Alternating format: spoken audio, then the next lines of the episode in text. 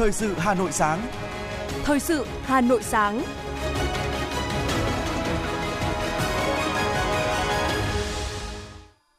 Kính chào quý vị và các bạn. Bây giờ là chương trình thời sự của Đài Phát thanh Truyền hình Hà Nội. Chương trình sáng nay có những nội dung chính sau đây. Chủ tịch nước Võ Văn Thưởng và phu nhân sẽ thăm chính thức Nhật Bản từ ngày 27 đến ngày 30 tháng 11 năm 2023. Hà Nội đẩy mạnh tuyên truyền nghị quyết hội nghị Trung ương 8 khóa 13. Hội chữ thập đỏ Việt Nam khởi động 77 ngày nhân ái, chuẩn bị 1,2 triệu xuất quà Tết cho người khó khăn. Phần tin thế giới có những thông tin Nga cảnh báo về khủng hoảng nhân đạo tại khu vực biên giới ở Phần Lan và Bắc Cực. Thủ tướng Thái Lan công bố chính sách đối ngoại mới. Tổ chức Y tế Thế giới WHO đã lên kế hoạch sơ tán 3 bệnh viện phía Bắc giải Gaza sau khi nhận được lời cầu cứu từ các bệnh viện này. Sau đây là nội dung chi tiết. Thưa quý vị, nhận lời mời của nhà nước Nhật Bản, Chủ tịch nước Cộng hòa xã hội chủ nghĩa Việt Nam Võ Văn Thưởng và phu nhân sẽ thăm chính thức Nhật Bản từ ngày 27 đến ngày 30 tháng 11 năm 2023. Tối qua tại Văn Miếu Quốc Tử Giám Hà Nội, Hội chữ thập đỏ Việt Nam đã tổ chức chương trình Sức mạnh nhân đạo 2023 chào mừng kỷ niệm 77 năm ngày thành lập Hội chữ thập đỏ Việt Nam 23 tháng 11 năm 1946, 23 tháng 11 năm 2023. Đây cũng là hoạt động bên lề Hội nghị chữ thập đỏ và trăng lưỡi liềm đỏ quốc tế khu vực châu Á Thái Bình Dương lần thứ 11. Tham dự chương trình, ông Đỗ Văn Chiến, Bí thư Trung ương Đảng, Chủ tịch Ủy ban Trung ương Mặt trận Tổ quốc Việt Nam đánh giá, thời gian qua, số người được Hội chữ thập đỏ các cấp giúp đỡ, hỗ trợ ngày càng tăng. Tổng giá trị hoạt động của toàn hội trong năm 2022 đạt trên 4.700 tỷ đồng, trong đó có gần 2,7 triệu xuất quà dành tặng người dân có hoàn cảnh khó khăn, được vui xuân, đón Tết với giá trị gần 1.045 tỷ đồng. Hoạt động của Hội chữ thập đỏ đã góp phần xoa dịu nỗi đau cho những cảnh đời kém may mắn, kịp thời hỗ trợ nhân dân vùng thiên tai, bão lũ, dịch bệnh vượt qua cơn hoạn nạn. Chương trình Sức mạnh nhân đạo 2023 là sự kiện thường niên để ôn lại truyền thống tốt đẹp, khắc ghi sứ mệnh nhân đạo cao cả, tri ân những đóng góp cho hoạt động nhân đạo và phong trào chữ thập đỏ Việt Nam. Phó Bí thư Thường trực Thành ủy Hà Nội Nguyễn Thị Tuyến vừa ký ban hành kế hoạch số 194 về tổ chức nghiên cứu, học tập, quán triệt và tuyên truyền nghị quyết hội nghị lần thứ 8 Ban chấp hành Trung ương Đảng khóa 13. Kế hoạch yêu cầu việc nghiên cứu, học tập, quán triệt các nghị quyết hội nghị Trung ương 8 khóa 13 phải được tiến hành khẩn trương, nghiêm túc, chất lượng, hiệu quả, tăng cường đôn đốc, kiểm tra, giám sát việc tổ chức thực hiện – Nội dung nghiên cứu học tập quán triệt và tuyên truyền gồm các nghị quyết hội nghị Trung ương 8 khóa 13 về chiến lược bảo vệ Tổ quốc trong tình hình mới, tiếp tục đổi mới nâng cao chất lượng chính sách xã hội đáp ứng yêu cầu sự nghiệp xây dựng và bảo vệ Tổ quốc trong giai đoạn mới. Tiếp tục xây dựng đội ngũ trí thức đáp ứng yêu cầu phát triển đất nước nhanh và bền vững trong giai đoạn mới, tiếp tục phát huy truyền thống đại đoàn kết dân tộc, xây dựng đất nước ta ngày càng giàu mạnh, phồn vinh, văn minh, hạnh phúc, Hội nghị thành phố tổ chức kết nối đường truyền với hội nghị toàn quốc mở rộng thành phần và điểm đầu đến cơ sở khi điều kiện hội trường và đường truyền cho phép. Thời gian nghiên cứu học tập quán triệt là 2 ngày hoàn thành trong tháng 11 năm 2023. Ban cán sự Đảng Ủy ban nhân dân thành phố Hà Nội vừa có tờ trình số 385 gửi Ban chấp hành Đảng bộ thành phố về việc thông qua đồ án điều chỉnh quy hoạch chung thủ đô Hà Nội đến năm 2045, tầm nhìn đến năm 2065 theo đó, thực hiện chỉ đạo của Thủ tướng Chính phủ, giao nhiệm vụ thực hiện rà soát, đánh giá, lập nhiệm vụ và đồ án điều chỉnh tổng thể quy hoạch chung xây dựng thủ đô Hà Nội đến năm 2030 và tầm nhìn đến năm 2050, cũng như nhiệm vụ điều chỉnh quy hoạch chung thủ đô Hà Nội đến năm 2045, tầm nhìn đến năm 2065. Ban cán sự Đảng, Ủy ban nhân dân thành phố đã giao nhiệm vụ cho Viện Quy hoạch xây dựng tổ chức lập đồ án điều chỉnh quy hoạch chung thủ đô Hà Nội đến năm 2045, tầm nhìn đến năm 2065.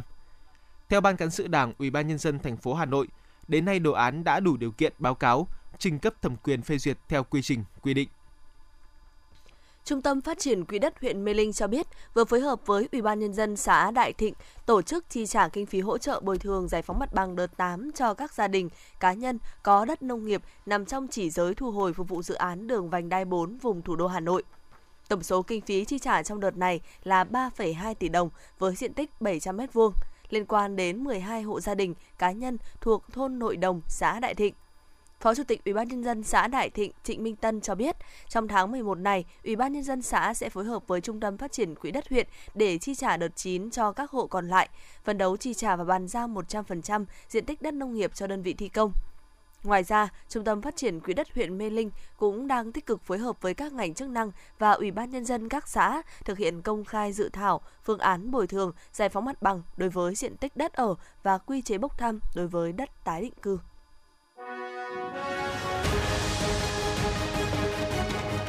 Thời sự Hà Nội, nhanh, chính xác, tương tác cao. Thời sự Hà Nội, nhanh, chính xác, tương tác cao.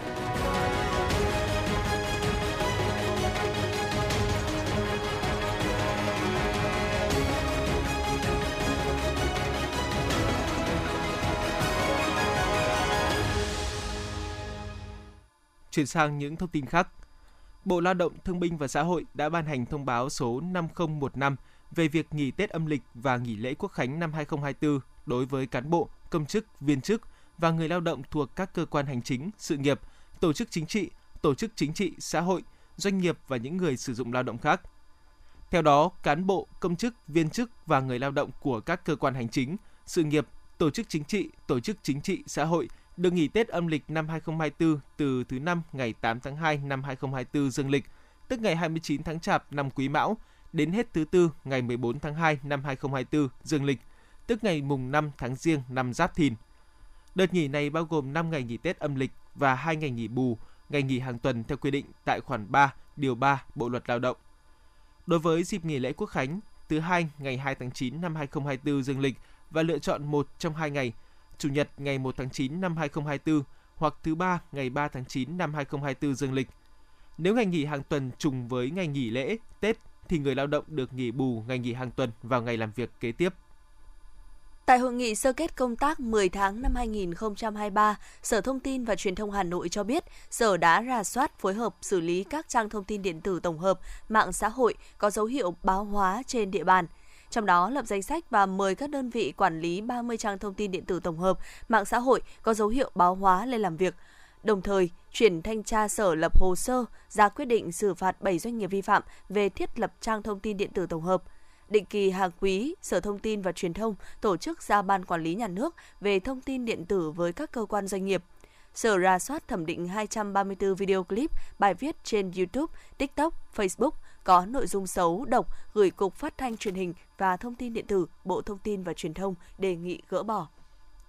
Về hoạt động quảng cáo trên môi trường mạng, đặc biệt là quảng cáo xuyên biên giới, Sở đã rà soát 155 trang thông tin điện tử tổng hợp của 92 đơn vị, chuyển thanh tra Sở kiểm tra, xử lý theo quy định đối với hồ sơ 17 trang thông tin điện tử tổng hợp có dấu hiệu quảng cáo. Được biết trong 10 tháng qua, Thanh tra Sở Thông tin và Truyền thông Hà Nội đã tiến hành 28 cuộc thanh tra, kiểm tra theo kế hoạch trong lĩnh vực thông tin điện tử, trò chơi điện tử, in, phát hành, xuất bản phẩm, bưu chính, viễn thông. 5 cuộc thanh tra, kiểm tra đột xuất tại các hội trợ phát hành sách và theo thông tin phản ánh từ báo chí. 4 cuộc thanh tra, kiểm tra thuê bao di động trả trước tại các doanh nghiệp viễn thông và các điểm cung cấp dịch vụ trên địa bàn thành phố. Thanh tra Sở Thông tin và Truyền thông đã xử phạt vi phạm hành chính 47 tổ chức cá nhân với tổng số tiền hơn 1,3 tỷ đồng. Trung ương Hội Doanh nhân trẻ Việt Nam đã tổ chức họp báo giới thiệu chương trình kỷ niệm 30 năm phong trào doanh nhân trẻ Việt Nam 1993-2023. Thông tin về các hoạt động, ban tổ chức chương trình cho biết lễ kỷ niệm 30 năm phong trào doanh nhân trẻ Việt Nam sẽ diễn ra vào ngày 27 tháng 11 tới tại Trung tâm Hội nghị Quốc gia. Trong khuôn khổ chương trình kỷ niệm, Hội Doanh nhân trẻ Việt Nam sẽ tổ chức tọa đàm Trends and Untrends với hai phiên thảo luận 30 năm tự hào và nhìn lại và doanh nhân trẻ tiến về phía trước, tổ chức các giải thể thao golf, tennis, bóng đá tại thủ đô Hà Nội. Chương trình là dịp để doanh nhân trẻ Việt Nam nhìn lại chặng đường 30 năm hình thành và phát triển, tri ân những đóng góp của các thế hệ doanh nhân trẻ Việt Nam, đề ra phương hướng hoạt động cho giai đoạn tiếp theo đồng thời là cơ hội giao lưu kết nối, chia sẻ kinh nghiệm, kiến thức, góp phần thúc đẩy sự phát triển của cộng đồng doanh nhân trẻ Việt Nam trong giai đoạn mới. Tối qua, tại khu di tích Di sản văn hóa Hoàng thành Thăng Long, Hà Nội, Trung tâm UNESCO Phát triển Văn hóa và Thể thao, Liên hiệp các hội UNESCO Việt Nam cùng Trung tâm Bảo tồn Di sản Thăng Long, Hà Nội phối hợp tổ chức khai mạc Ngày hội Di sản Văn hóa Việt Nam lần thứ tư năm 2023. Tại ngày hội, người dân thủ đô cùng du khách trong và ngoài nước được thưởng lãm và trải nghiệm những loại hình văn hóa nghệ thuật độc đáo của Việt Nam như hát then, hát văn, bài tròi, quan họ Bắc Ninh, hát trèo, ví dặm, ca trù, hát sẩm, chống hội.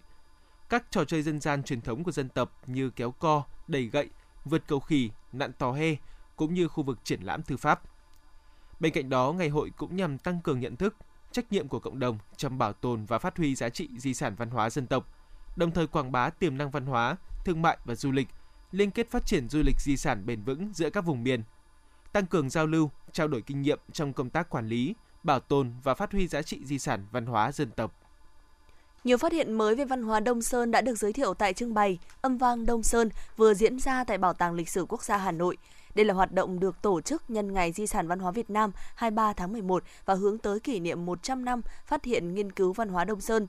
Trưng bày âm vang Đông Sơn gồm 3 chủ đề chính. Chủ đề trưng bày đầu tiên là sưu tầm mới về văn hóa Đông Sơn. Chủ đề thứ hai đề cập đến là khuôn đúc chống Đông Sơn phát hiện từ lòng đất Luy Lâu. Chủ đề thứ ba là thực nghiệm đúc chống đồng. Trưng bày chiếc chống đồng được đúc thành công.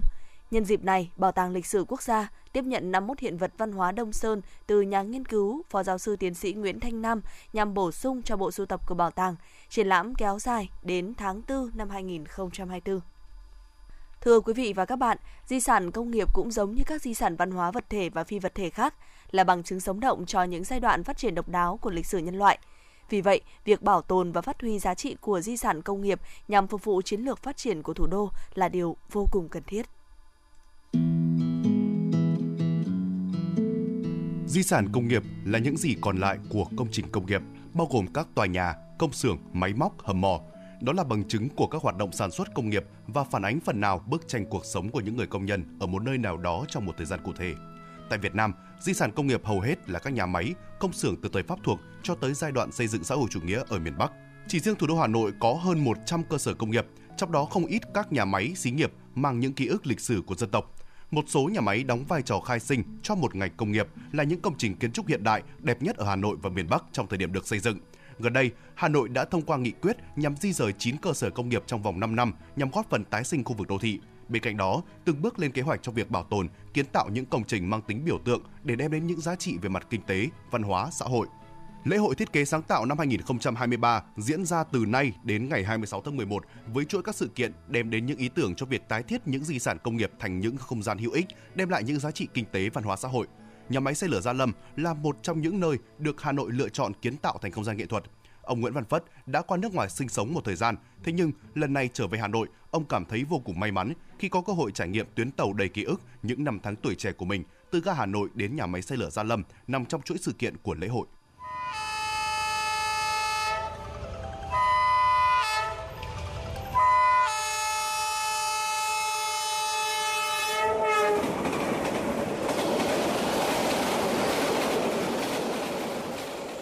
Rất may là cho tôi khi lần này vừa về đến Hà Nội thì được biết thông tin về chương trình này, nên tôi phải nhờ các con lập tức mua vé để được trải nghiệm. 8 giờ là tôi đã bắt đầu lên tàu. Mặc dù không phải lần đầu, đi qua cầu Long Biên ngắm nhìn hai bên sông Hồng. Rồi rất nhiều những nơi khác, cảm giác như là ký ức ngày xưa nó ùa dần về, rất xúc động. Trên tàu bây giờ cũng trang bị ghế ngồi, điều hòa rất khác có cả những bạn trẻ biểu diễn ca hát rất đặc biệt tôi thấy thực sự là một điều rất tuyệt vời Chị Chu Phương Hà sống tại phố Hàng Than, cách bốt hàng đậu chưa đầy một cây số. Từ khi còn nhỏ tới giờ, chị chỉ ngắm nhìn đấu trưởng La Mã nằm giữa thủ đô từ phía ngoài và không nghĩ không gian bên trong được thiết kế độc đáo nghệ thuật tới vậy. Ờ, thực sự thì đi qua mình thấy mọi người xếp hàng rất là đông để được vào bên trong thì mình cũng ờ, khá là tò mò. Nhà mình thì ngày nào cũng đi qua đây nhưng mà thú thật là mình chỉ đơn giản nghĩ đấy là một cái bể nước. Nhưng mà mình rất là bất ngờ khi mà được đi vào bên trong để tham quan cái không gian nghệ thuật đó. Mình thấy là bên trong thì được trưng bày rất là nhiều những cái đĩa tái chế được sơn lại bằng đầy đủ những cái màu sắc là vô cùng bắt mắt và đặc biệt là mình ấn tượng là còn có thêm cả cái âm thanh của nước nghe cùng nữa và chắc chắn là khi mà đỡ đông hơn thì mình sẽ rủ gia đình hoặc là bạn bè để đến tham quan lại để có trải nghiệm tốt hơn. Việc tái tạo, bảo tồn các di sản công nghiệp tại Hà Nội là một xu hướng hoàn toàn hợp lý. Rất nhiều quốc gia trên thế giới đã hồi sinh những khu công nghiệp cũ với hình hài những khu phức hợp vui chơi giải trí, tạo ra không gian gắn kết quá khứ đến hiện tại. Thạc sĩ văn hóa lịch sử của trường chuyên xã hội nhân văn Vũ Hà Thu rất đồng tình với xu hướng này những di sản công nghiệp mang cho mình rất nhiều những cái giá trị không chỉ về mặt lịch sử mà còn có cả giá trị xã hội, công nghệ, khoa học và cả giá trị thẩm mỹ nữa. Việc di rời các cái cơ sở công nghiệp cũ ra khỏi nội đô là việc hoàn toàn hợp lý. Tuy nhiên, phần vỏ của các nhà máy thì chúng ta cũng có thể bảo tồn để giữ lại những cái công trình với ý nghĩa biểu tượng À, ngoài ra cái việc giữ lại như vậy thì còn giúp giữ lại những cái dấu ấn về mặt lịch sử, văn hóa và cũng là điểm nhấn để mang lại những cái giá trị kinh tế. Một số chương trình như là các lễ hội sáng tạo tổ chức hàng năm thì rất hay. Đó sẽ là cái sân chơi để tất cả mọi người, cộng đồng có thể sáng tạo, kết nối những dự án tiên phong để tạo nên những công trình kiến trúc mới mẻ hơn. Di sản công nghiệp không chỉ là những công trình mang tính biểu tượng giá trị lịch sử, văn hóa mà còn tạo ra những hình ảnh tích cực, độc đáo và mang lại các giá trị kinh tế cho địa phương hy vọng rằng chính quyền cũng như toàn xã hội sẽ cùng nhau chung tay bảo vệ và đưa ra những giải pháp dài hạn để phát triển hơn nữa những giá trị tốt đẹp của các di sản công nghiệp.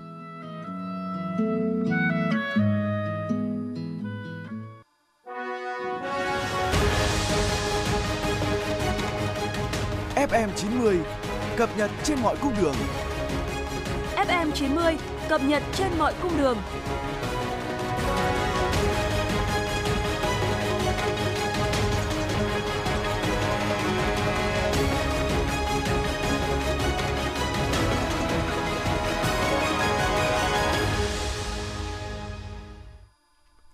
Chuyển sang những thông tin khác.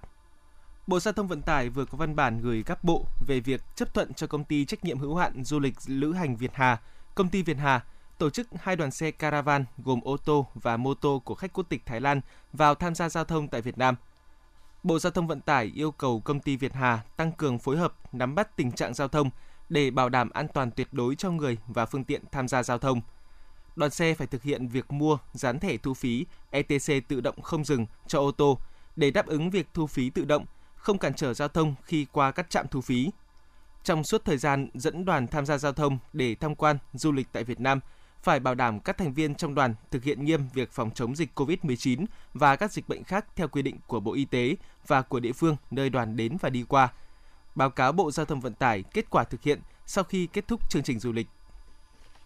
Công an quận Bắc Từ Liêm cho biết đã ra quyết định khởi tố vụ án, khởi tố 10 bị can để điều tra hành vi lừa đảo chiếm đoạt tài sản. Theo đó, các bị can bao gồm Nguyễn Văn Tâm, sinh năm 1999, Nguyễn Văn Quang, sinh năm 2004, Ngô Đức Nghĩa sinh năm 2001, Ngô Việt Hoàng sinh năm 2002, Bùi Mạnh Hùng sinh năm 2002, Ngô Anh Đức sinh năm 2005, Nguyễn Xuân Bách sinh năm 2000, Bùi Văn Thuận sinh năm 1999 cùng có hộ khẩu thường trú tại Yên Nhân, Ý Yên, Nam Định.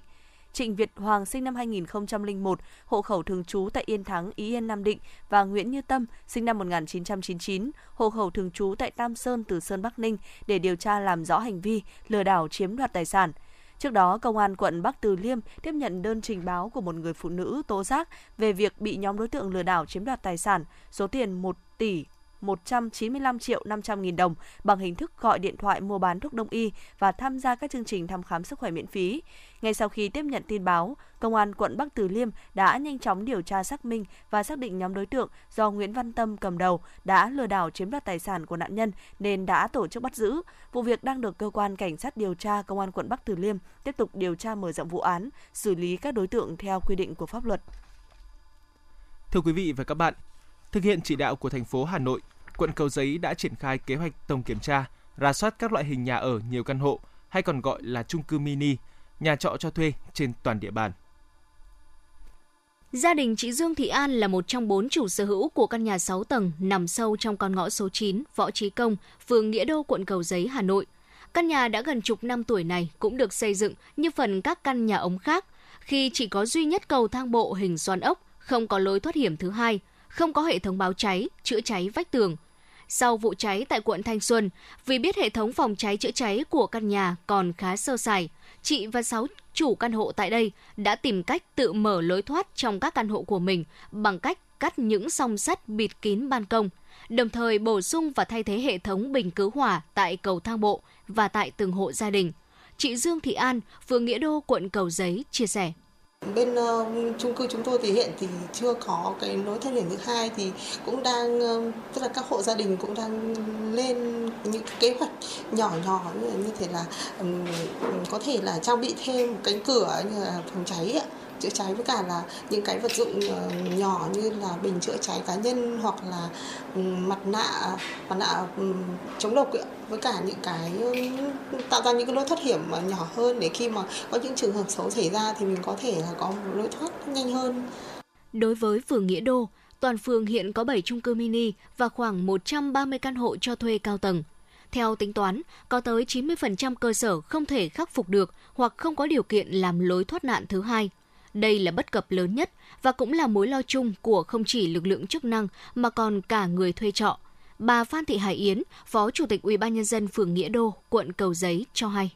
Để có thể khắc phục uh, những cái uh, bất cập mà đảm bảo khả thi thì uh, quan điểm của Ủy ban dân phường chúng tôi là trước hết là phải tập trung tuyên truyền để những người sinh sống trong các chung cư mini đó có kiến thức, có kỹ năng, có hiểu biết về an toàn phòng cháy chữa cháy. Tôi nghĩ đấy là cái giải pháp có thể nói là hàng đầu và quan trọng nhất đảm bảo cho những người trong uh, chung cư mini uh, người ta có những cái kỹ năng để người ta có thể thoát nạn khi không may có sự cố xảy ra. Đối với căn nhà cho thuê tại số 15, ngõ 141 phố Hoàng Ngân, với diện tích 70 m2, bao gồm 7 tầng một tum, Căn hộ này thường xuyên có khoảng từ 15 đến 20 người thuê trọ. Vì mới được xây dựng từ năm 2020 nên cơ bản căn hộ này được trang bị đầy đủ các phương tiện phòng cháy chữa cháy tại chỗ. Tuy nhiên, đường ống hệ thống chữa cháy vách tường trong căn hộ được thi công bằng vật liệu nhựa hàn nhiệt, không đảm bảo an toàn. Đồng thời, chủ căn hộ nên bổ sung thêm hệ thống báo cháy tự động. Anh Trần Văn Sen, quản lý nhà cho thuê số 15, ngõ 141 Hoàng Ngân, phường Trung Hòa, quận Cầu Giấy, nói chúng em là lúc nào lúc nào cũng phải uh, nâng cao ý thức về phòng cháy chữa cháy và um, chuẩn bị các trang thiết bị cho đầy đủ làm sao cho um, khách hàng và người ở à, uh, hoặc um, thoát hiểm thoát nạn tốt nhất có thể và an toàn tính mạng cho mọi người trong tòa. Tôi đã làm là hệ thống họng nước và bình cầu chữa cháy, bình chữa cháy và tiêu lệnh à, thang thoát hiểm à, cố định và thang à, thoát hiểm dây Đấy, tất cả mọi thứ cũng là tương đối đầy đủ. Qua giả soát ban đầu, trên địa bàn quận Cầu Giấy có 45 chung cư mini và hơn 1.000 nhà ở chia nhiều phòng. Hiện nay, các đoàn kiểm tra và 8 phường đang tiến hành giả soát việc chấp hành pháp luật của các chung cư mini và nhà ở nhiều phòng trên địa bàn. Cùng với sự vào cuộc của chính quyền, công an địa phương ghi nhận tại nhiều phường, người dân đã thay đổi tư duy, nhận thức khi tự giác mở chuồng cọp, mua sắm lắp đặt các trang thiết bị phòng cháy chữa cháy – Trung tá Trương Tuấn Vinh, Phó đội trưởng đội cảnh sát phòng cháy chữa cháy và cứu nạn cứu hộ, Công an quận Cầu Giấy cho biết. Qua cái công tác là kiểm tra giả soát ờ, của hơn 20 đoàn kiểm tra trên địa bàn của quận thì chúng tôi cũng đã chia ra làm nhiều giai đoạn với nhiều loại hình cụ thể, chi tiết và qua công tác kiểm tra thì đã có những cái báo cáo sơ kết để báo cáo lên ủy ban dân quận và qua đó thì ủy ban quận đã có những cái chỉ đạo rất là kịp thời đối với cả các cái công tác về an toàn phòng cháy cháy nói riêng cũng như các công tác khác nói chung đối với cả các loại hình là chung cư mini và nhà trọ trên toàn quận. Cũng theo Công an quận Cầu Giấy, đơn vị sẽ phối hợp với cơ quan chức năng có liên quan, ra soát thống kê danh sách các chung cư mini, nhà trọ cho thuê trên địa bàn quản lý, triển khai thực hiện kế hoạch ra soát theo phương châm vào từng ngõ, gõ từng nhà, ra từng việc, không để sót lọt đối tượng, kết hợp kiểm tra đánh giá tính chất nguy hiểm cháy nổ, các điều kiện an toàn về phòng cháy chữa cháy, đồng thời hướng dẫn các giải pháp an toàn phòng cháy chữa cháy cho từng cơ sở, từng người dân sinh sống tại các khu nhà này.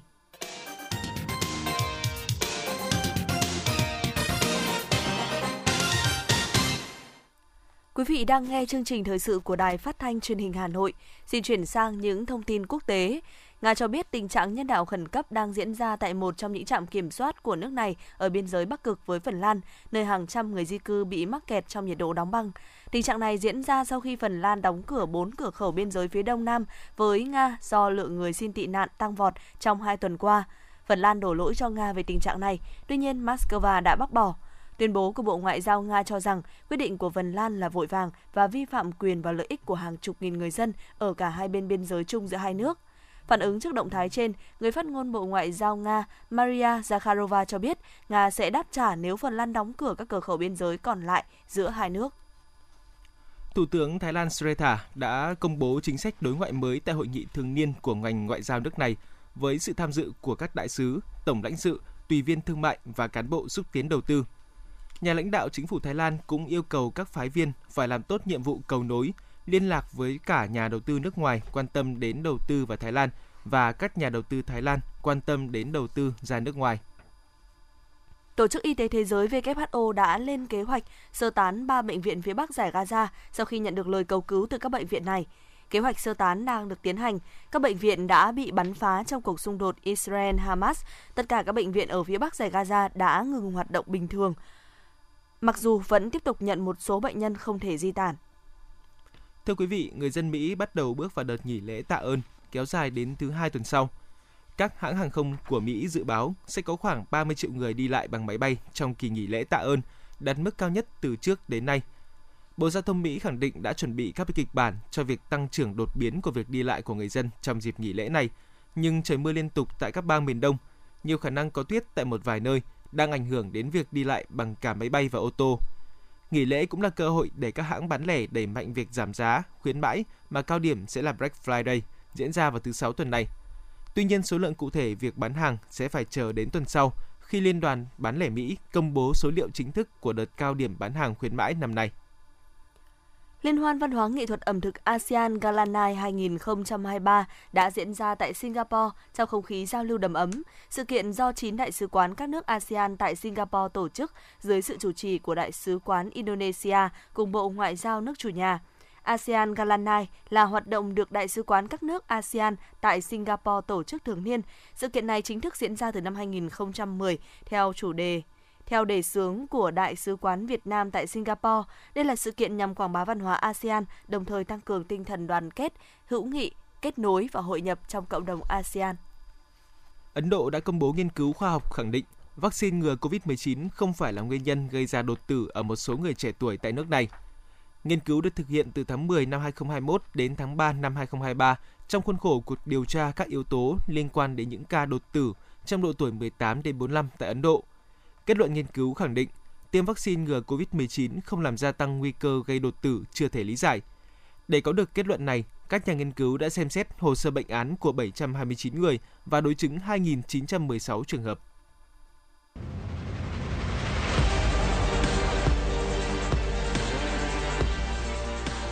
Bản tin thể thao Bản tin thể thao